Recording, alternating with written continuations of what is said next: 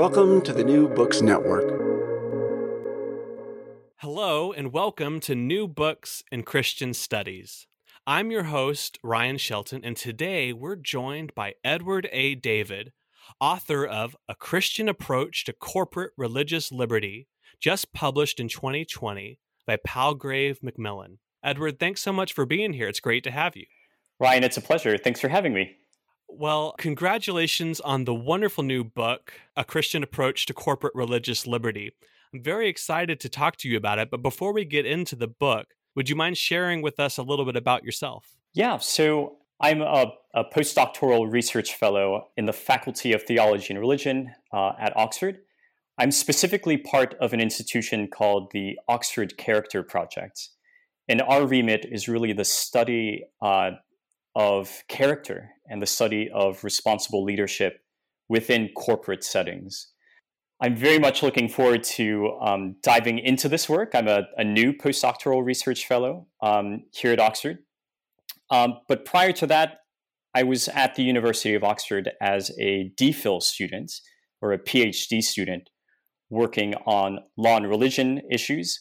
Um, and I wrote a thesis on corporate religious liberty which then turned into uh, uh, this this book with Palgrave Macmillan. So I'm currently working on character with the Oxford Character Project, but I'm also uh, on the side, if you will, working still in the field of law and religion, and I find it uh, this crossover between both character and virtue and religious freedom or law and religion to be a really rich area of uh, investigation. That's absolutely right, Edward. Uh, that is one of the things that makes your your book so interesting, such a unique approach. So uh, let's let's get into it. Why don't we?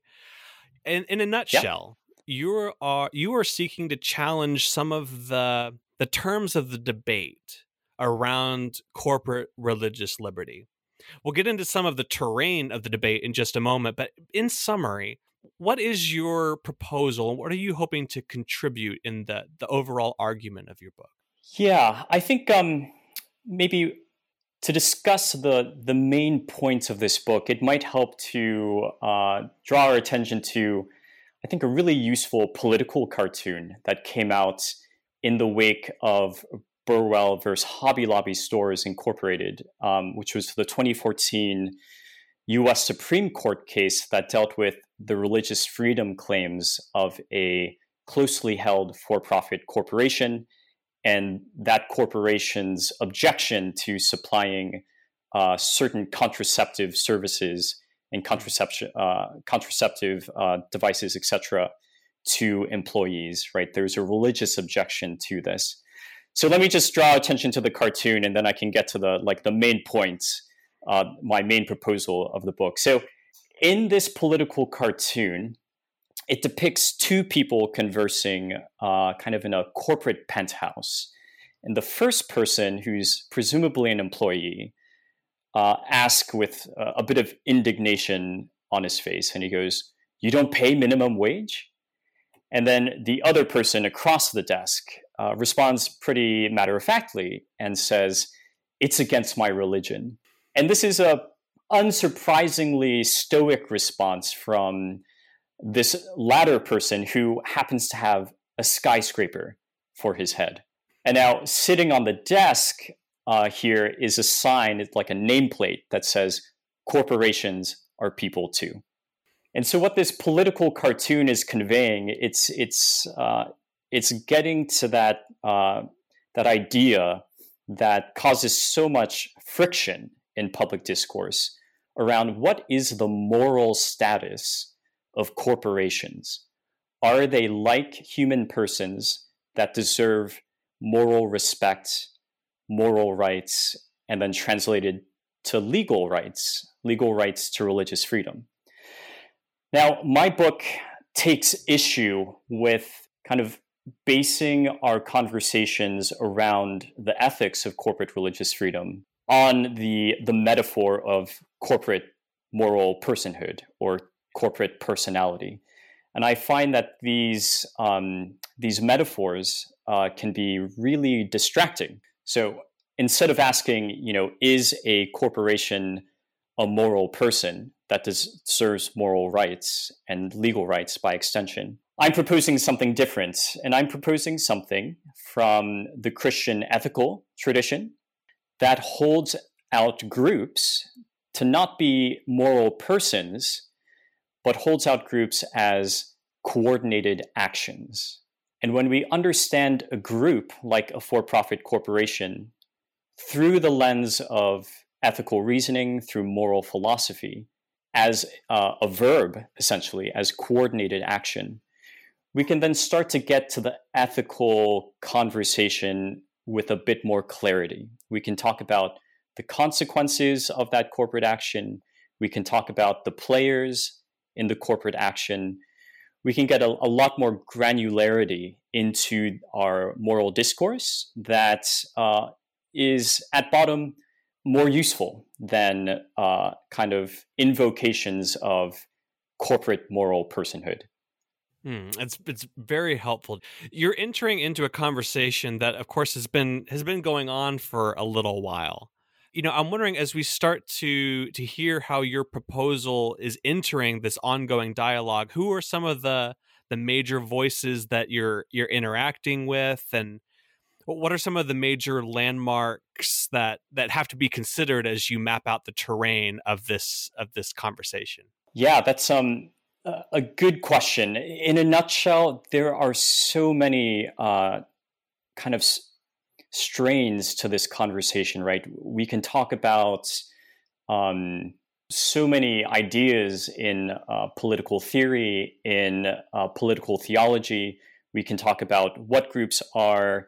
We can talk about the nature of individual rights, group rights, um, we can talk about what churches are. We can get into whole discussions around ecclesiology. Um, we can get into the nitty gritty in so many fields, and and that's why this this area around corporate religious freedom is so interesting because theology, philosophy, law, social ontology, sociology, psychology, all all play a role in here.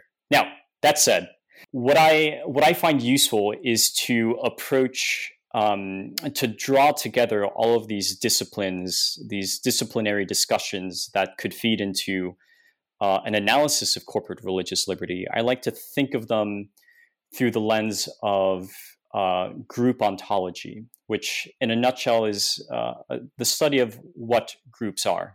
Um, and I think there's there's two schools of thought uh, around the use of group ontology with respect to corporate religious freedom that uh, are useful to identify. So here's the first uh, kind of trajectory or school of thought in this group ontology religious freedom discussion. And that's the uh, view of reductionism. Now, reductionism basically wants to move from an idea of a strongly metaphysical person uh, that is traditionally understood to the church, the medieval corpus mysticum. Moving from that idea, and then throughout history, then going to, say, John Locke's true church, and I say that in quotes, true church, uh, citing his uh, letter concerning toleration. And that true church for Locke is is now a voluntary society of men and no longer thought of as the corpus mysticum of medieval ages where the eucharist um, and the actions of the holy spirit or of, of christ working in the church really kind of created a uh, an agent of sorts like a corporate person uh, so with john locke's church we are moving to that voluntary association of men with really no discussion of group ontology or a discussion of a strongly metaphysical being that members become incorporated into. So we're moving throughout history from a strong group uh, metaphysics to potentially no metaphysics with John Locke uh, around the group.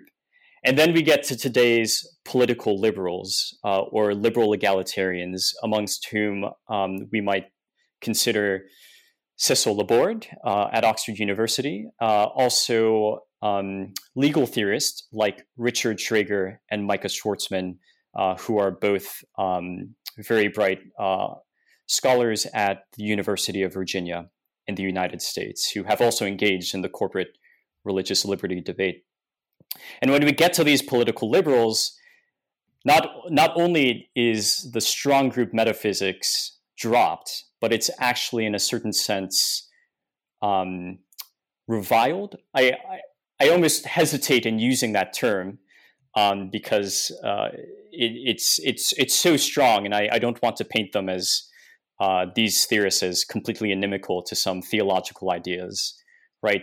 However, these uh, these political liberal theorists do claim that actually group ontology is really morally distracting because mm-hmm. when we deal with that what is what is a group question they say that hey no matter how you cut this no matter how you define what is a group at the end of the day it's going to be our moral uh, or political philosophy that drives the conversation anyway. Yeah. So I I see this trend of reductionism uh, moving from the strong group realism uh, or strong group metaphysics of the corpus mysticum to today's political liberals. Uh, and the political liberal position really endorsing this reductionism and saying, let's leave behind the strong group metaphysics because it's morally distracting in fact, let's leave behind group ontology because it's morally distracting, and let's just get to the political, uh, philosophical, political, moral discussion. Now, I have some thoughts on that in a second, but let me identify the second uh, kind of yeah. strand of group ontology that I um, point towards in my book. And that second uh, sort of handling of group ontology we might call um, ecclesialism.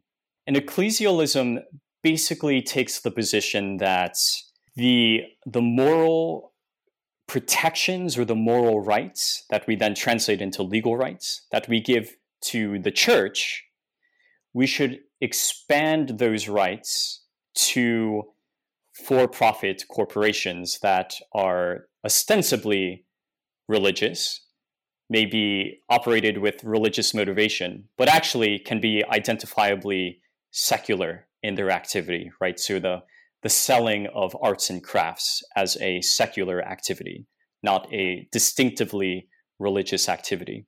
Now, ecclesialism says, hey, let's not narrowly define the church and the church's protections and restrict those to, say, your traditional uh, hierarchical uh, religious institution like the Catholic Church, for example. And it's saying, let's kind of lower that ecclesiology and let's spread it out horizontally to other types of institutions that we normally might not claim to be churches, like for profit firms, for example.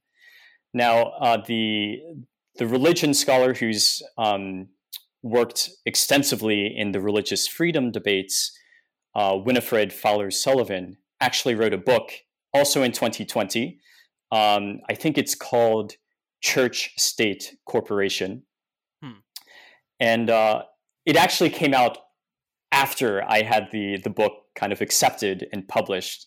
And I went, oh no, this is just such a fantastic book uh, to to engage with. Yeah. And uh, so she also identifies this this kind of ecclesialism, this extension of the idea of the church and a, like a strong group metaphysics to non-church entities like for for-profit firms.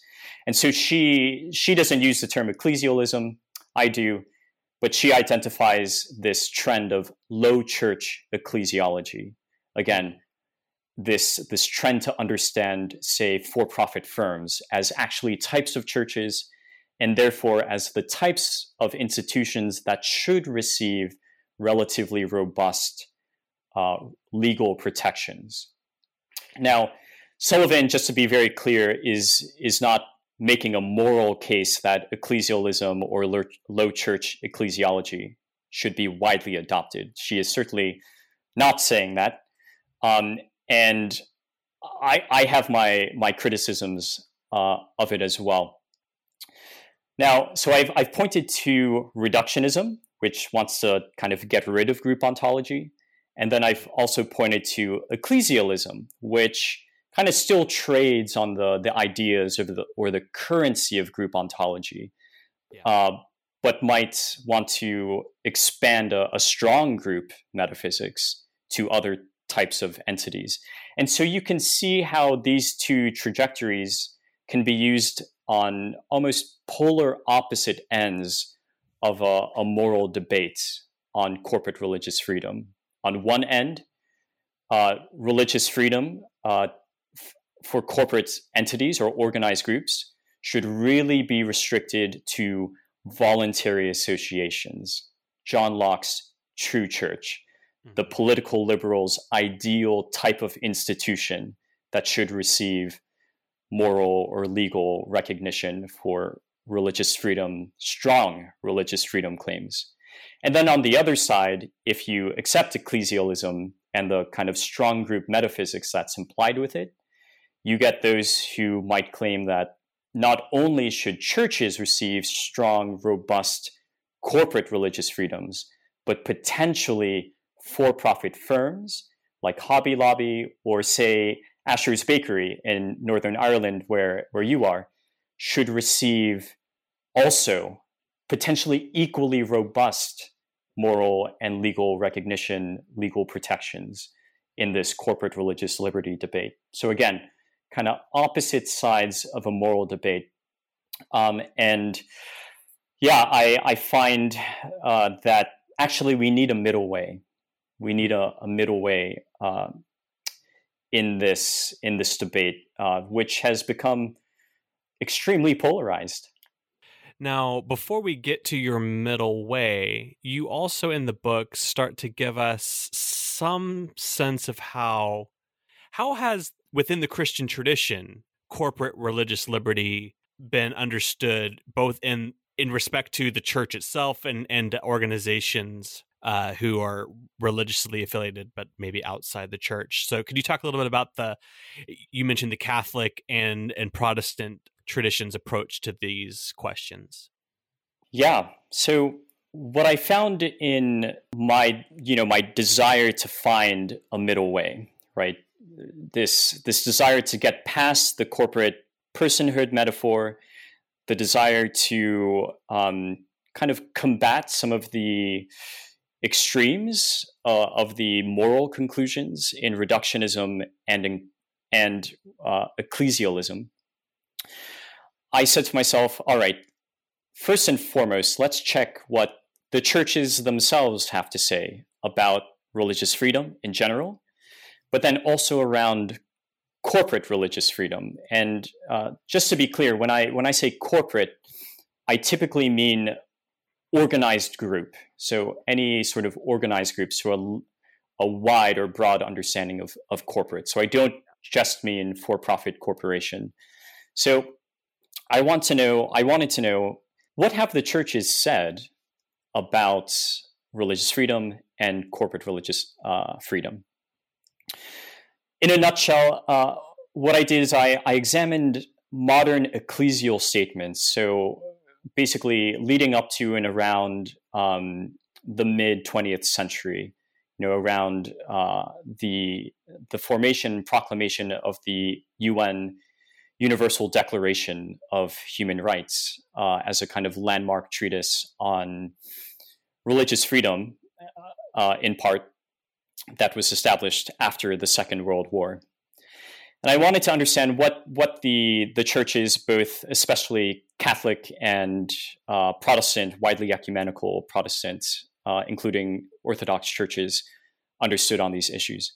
In a nutshell, what I found is corporate religious freedom was really well defined with respect to churches. So, with respect to religious institutions as we might traditionally understand them, as you know, congregations as institutions that uh, teach, uh, preach a doctrine, that uh, educate the young in this doctrine, that uh, evangelize, um, and that engage in worship, right?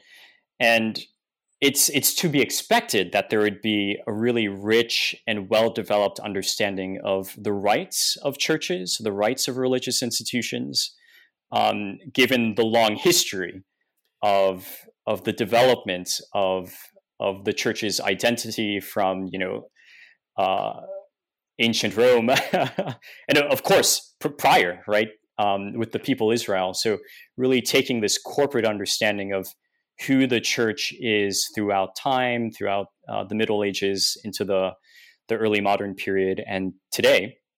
Um, again, really well defined understandings of there are specific activities again around selection of ministers, teaching and preaching, worship that states really should not be in the business of interfering with.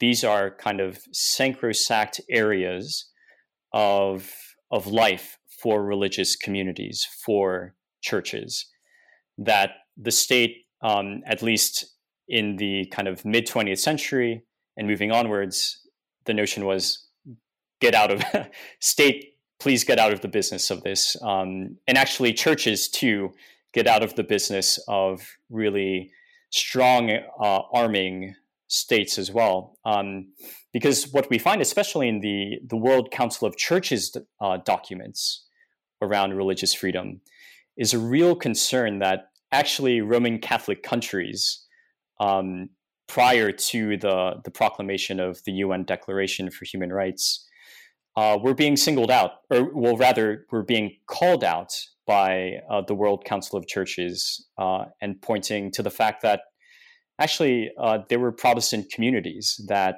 uh, didn't have kind of rights to public worship in these predominantly Catholic countries where uh, the church indeed had political power, uh, in addition to the kind of strong presence of the church in those societies. So, anyway, long story short, the churches have a really rich, robust, well developed understanding of church freedoms and you can see this in these modern ecclesial statements on religious freedom. But what I found is the, the churches didn't have uh, very well articulated understandings of religious freedom in other group contexts. So, in the context of for profit corporations, in the context of closely held family firms, all of these things, right? And and that may be to be expected, right? um, the the kind of rights of of business, if you will, uh, with respect to religious freedoms, weren't really uh, of such high concern uh, prior to the middle of the 20th century in many uh, nations and many societies. In large part, I speculate, because uh, you potentially did not have such a large administrative state that uh, was promising so many things and reaching so intimately or so closely into um, areas of life, uh, say around reproductive choice, around sex and the family.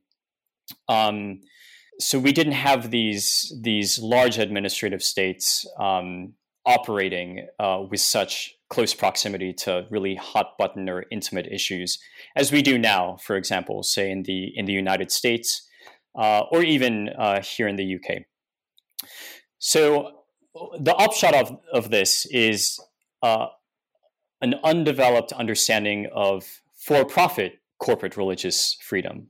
Uh, and what I saw in in the modern ecclesial text was maybe uh, a thing or two said about responsibility to uh, wield one's religious freedom claim such that anti discrimination laws weren't violated, or maybe some, some notions that, yes, religious freedom extends to individuals and their communities, right?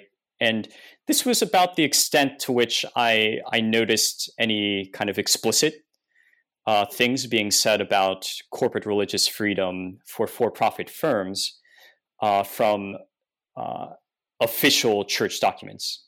Okay, now that said, when Hobby Lobby and the Affordable, Affordable Care Act that led up to uh, Hobby Lobby. And uh, just to remind some of your viewers, if they're not familiar, the Affordable Care Act that President Obama um, kind of signed into to law had a contraceptive mandate. And the contraceptive mandate required employers, uh, basically across the board, to uh, pay for uh, the contraceptive services uh, that were approved by the Federal Drug uh, Administration. And some of these contraceptives uh, were also believed to be abortifacients. So, as you might imagine, many employers, um, of course, I should note that religious institutions, churches, synagogues, mosques, etc., were exempt from this contraceptive mandate in the first instance. But other employers, um, you can imagine some that had uh, kind of traditional religious objections to either abortifacients or contraceptives or both, um, you know, caused some difficulties, uh, to put it mildly, for the Obama administration on this point. And um, what I've what we see during this this controversial sort of time are religious leaders banding together and kind of writing an open letter to the Obama administration. And in in one open letter that I examine in the book, um, these religious leaders define religious institutions as, in a nutshell, as virtually any sort of institution that might be created and run with a religious motivation or intention. Now, as you can imagine, that's a very wide definition of religious institution. It moves beyond, say, the corpus mysticum, like the the, the locus for Roman Catholics, um, at least as I interpret in the book, of where the Eucharist happens. And the Eucharist is the, the source and summit, as Pope John Paul II said, of at, at least the, the Roman Catholic communion. It expands that notion of religious institution into uh, for-profit firms potentially. So Winnifred Fallers Sullivan notion of low ecclesiology is is is actually happening in this open letter written by an ecumenical mix of religious leaders, whereby they use the term religious institution in a very wide sense. And for me, this is problematic, actually. So while I'm uh, in the book, I'm I'm very sympathetic to extending religious freedoms, at least in the first instance, as a consideration to for profit firms, I resist the, the attempt to do that by defining uh, for profit firms as if they are religious institutions. Um, and why do I resist this? Because religious institutions and the, the legal rights and the kind of moral logic or sense that we put behind those legal rights um, that that moral logic in my mind should really be applied to churches in a, kind of central case because once we start saying as uh, christian communities once we start saying well no no no no the, the street the bakery down the street should also be treated like a church um, then i think it makes christians look pretty unreasonable actually and it it kind of i think it just pours um, gasoline on the the kind of culture wars when we try to claim that the for-profit firm down the street should receive robust re- protections as if it were a religious institution.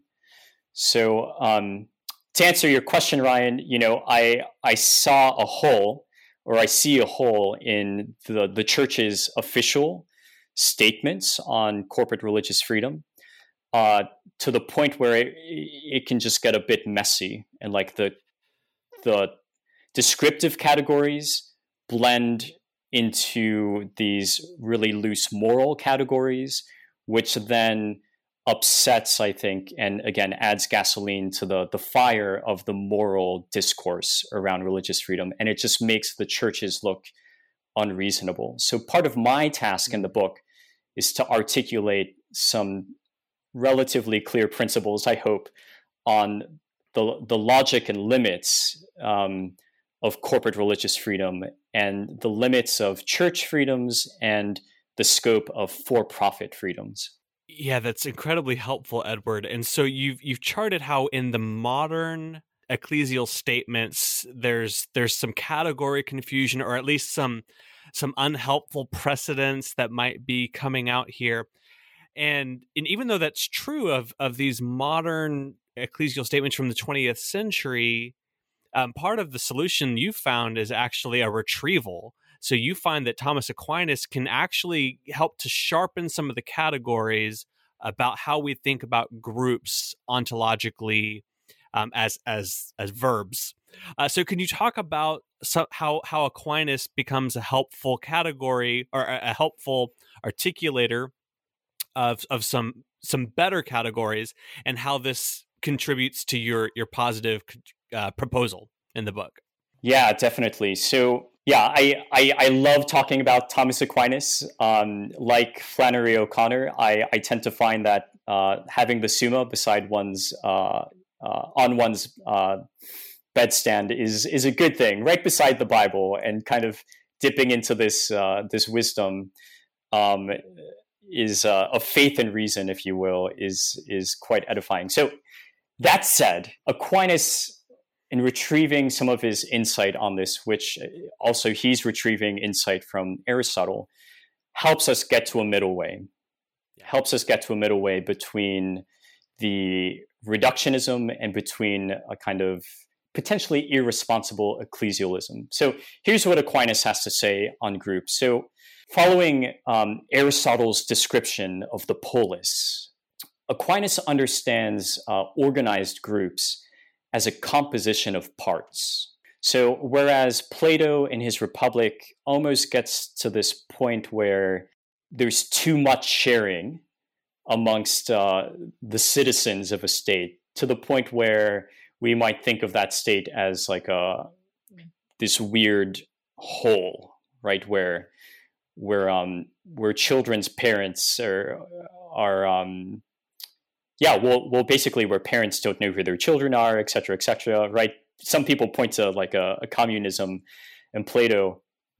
Um, Aristotle says, no, no, no, no, okay, that's this is all really confusing. Actually, the state, the polis, is a composition of different parts. We have different uh, citizens within this polis. They all have different roles to play. So let's look at the polis in terms of individuals and the roles that they play towards the end of the state, which uh, is involved in the, the, flourishing of each individual and the flourishing of the state as a whole, as a group of individuals. Aquinas picks up on this Aristotelian notion of uh, the, the polis as a composition of parts.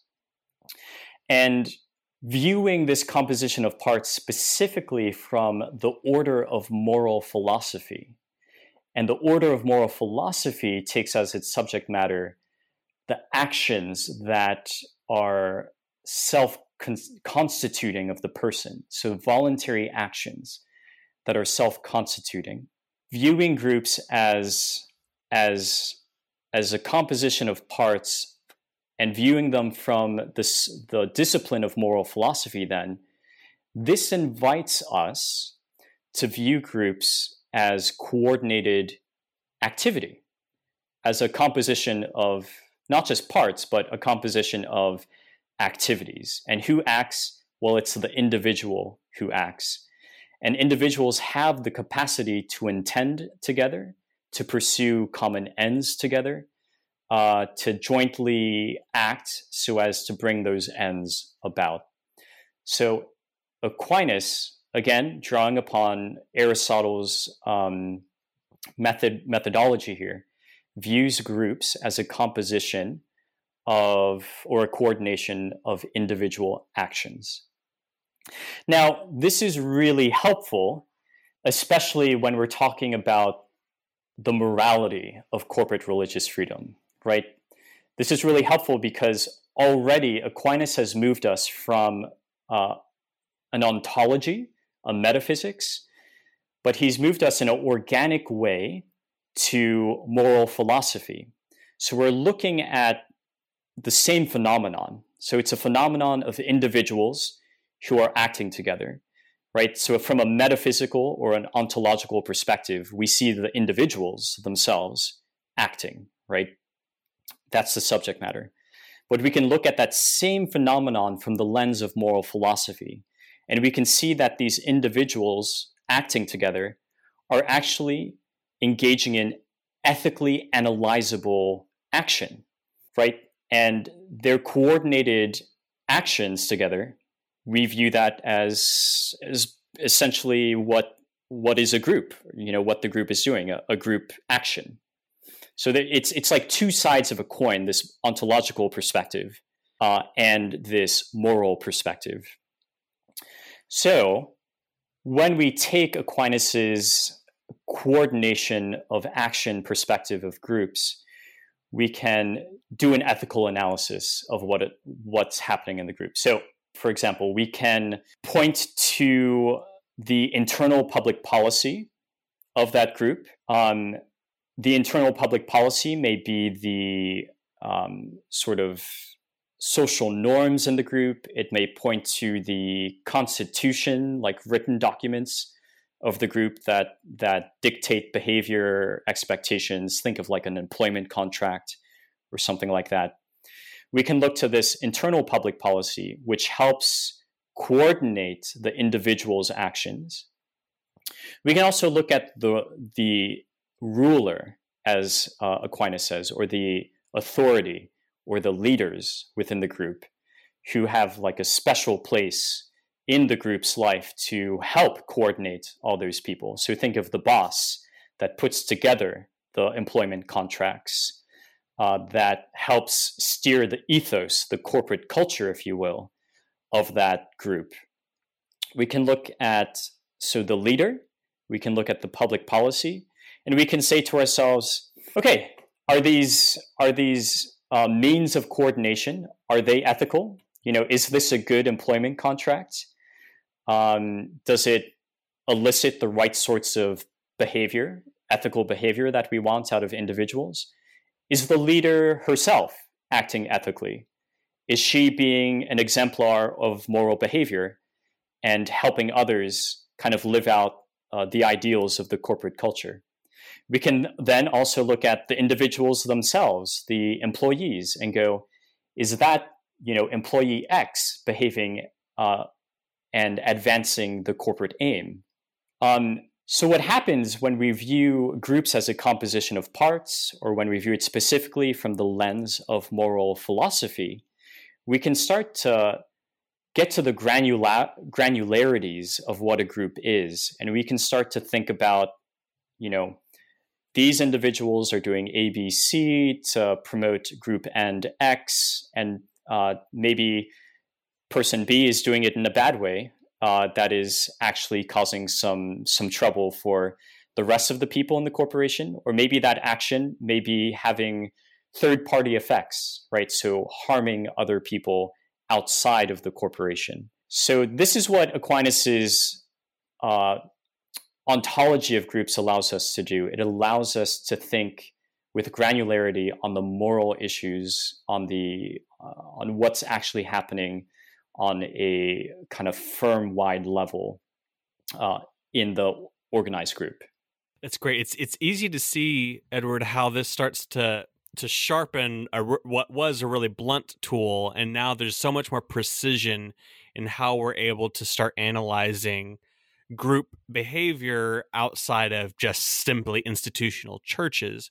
So as we start to wrap up our conversation here, can you start to tease out some of the the take home applications here as you apply this to how we think about corporate religious liberty? And then maybe just a word about about who this book is for and who might find your your argument to be particularly helpful. Yeah. So actually one one potential case study that that could be uh, very useful, and, and, and this is a, a, recent case study for us, is um, you know there was controversy recently uh, in the the Roman Catholic Brooklyn diocese um, around COVID nineteen restrictions, and so in a nutshell, what um, uh, what was happening was uh, New York. Uh, New York State or New York City was basically saying, all right, churches um, in kind of high COVID 19 red zones where there's lots of cases um, can only have 10 people inside of those churches. Um, now, the Diocese of Brooklyn, and actually there was Orthodox Jewish community too that sued uh, against uh, the city. They said, look, we're in the red zone. You're only letting 10 people inside. However, you're letting um, potentially hundreds of people go into uh, the Walmart next door and and shop, even in this red zone. So you're putting no caps on these uh, these businesses, but you're putting caps on what we're doing. Now, what's where the idea of Aquinas's group ontology, where this comes in and helps us kind of examine the ethics of restrictions on churches or businesses. Again, deals with uh, a close examination of of what a group is or what what sort of actions are happening uh, in that group. So uh, here's a potential proposal in uh, a church. What the church community is doing, what these coordinating members are doing, they are coming together. They're entering that church building. They are picking up hymnals potentially, and they're singing and they're they're worshiping God, and they're staying in one place kind of standing uh, and being there for about you know an hour's time or so, right, for a, a service or a mass or whatever it might be. And we can look at that sort of corporate or organized group activity and identify it and describe it in a particular way. 10 or you know 10 to 100 individuals coming together standing singing potentially creating conditions where covid can spread um, widely. But then look at uh, your retail store next door where individuals are coming inside and out, potentially with mask on, or hopefully with mask on in you know these red zones, potentially not speaking to each other and coming inside and out very quickly. So if we were to think about the you know what's collectively happening, if you will, in this retail environment, um, these are two different types of ac- actions going on. These are two different types of group actions. And we can start to make distinctions here um, and go, okay, wait a second. Actually, this sort of group action in the church might actually create conditions that are uh, COVID problematic and thus kind of morally problematic in relation, uh, especially in comparison to that for profit retail activity going on where individuals are potentially not talking and coming in and out relatively quickly. And this is a distinction that uh, Justice Sotomayor made in her in her um, kind of dissent in um, a case that did end up protecting the Brooklyn diocese and the Orthodox Jewish community. Now, in the end, to be just to put you know the colors, uh, put my uh, put my flag up. Um, I I agree with ultimately with how the Supreme Court's um, ruled in favor of the Brooklyn diocese because I think there's other issues to consider. But what Sotomayor brings up is actually a really good, I think, um, case study for how a more granular perspective of what groups are and what they're doing can actually help inform the moral discussion, right? So I'm so glad she made that point of actually these are two different types of group actions, and this should be considered in our moral um, calculus, if you will, of what's going on and whether rights should be extended uh, to these types of entities. Yeah, that's really helpful, and it's easy to start to see all of the the generative um, possibilities uh, that that are opened up as we start to to think through the the particularities that you've you've given us some new tools to to attend to. Well, Edward, you've been so generous with your time with us today. Uh, we could talk so much more about continuing to unpack the implications of your book here, but but if anyone has had their their interest peaked. uh, where can they go to find out more? And then and then maybe what can we be looking forward to coming out from you in the future?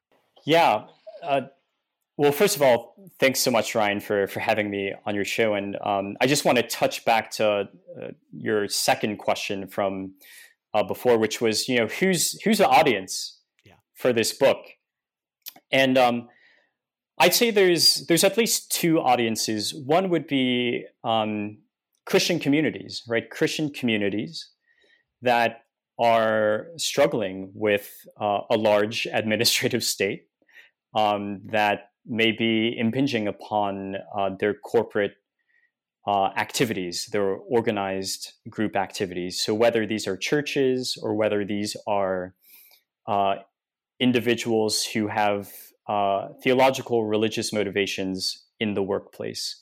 And what I hope is that my book can offer a ressourcement uh, of sorts, you know, a retrieval of a Christian ethical and a group ontological heritage to start to think clearly about, you know, what is this group that I want protected and what might be the, the just limits of the protections that I'm trying to seek.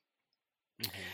Uh, and the second audience would be uh, a kind of broad law and religion uh, uh group uh, of scholars. So those who are very much interested in the, in the interactions of law and theology, and you know, group ontology, I'd say against um, you know the the statements of uh, scholars that I tremendously respect, Richard Schragger, Micah Schwartzman, Cécile Laborde you know, Pache, their their uh, contentions that group ontology is actually super morally distracting. I'd say, on the contrary, we have uh, in the Christian tradition a group ontology from Aquinas and from Aristotle that is actually quite uh, morally useful and morally clarifying.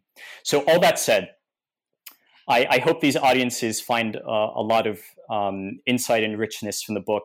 They can find out more on my website, which is uh, edwardadavid.com. I'm, I'm also on Twitter at Edward in Oxford.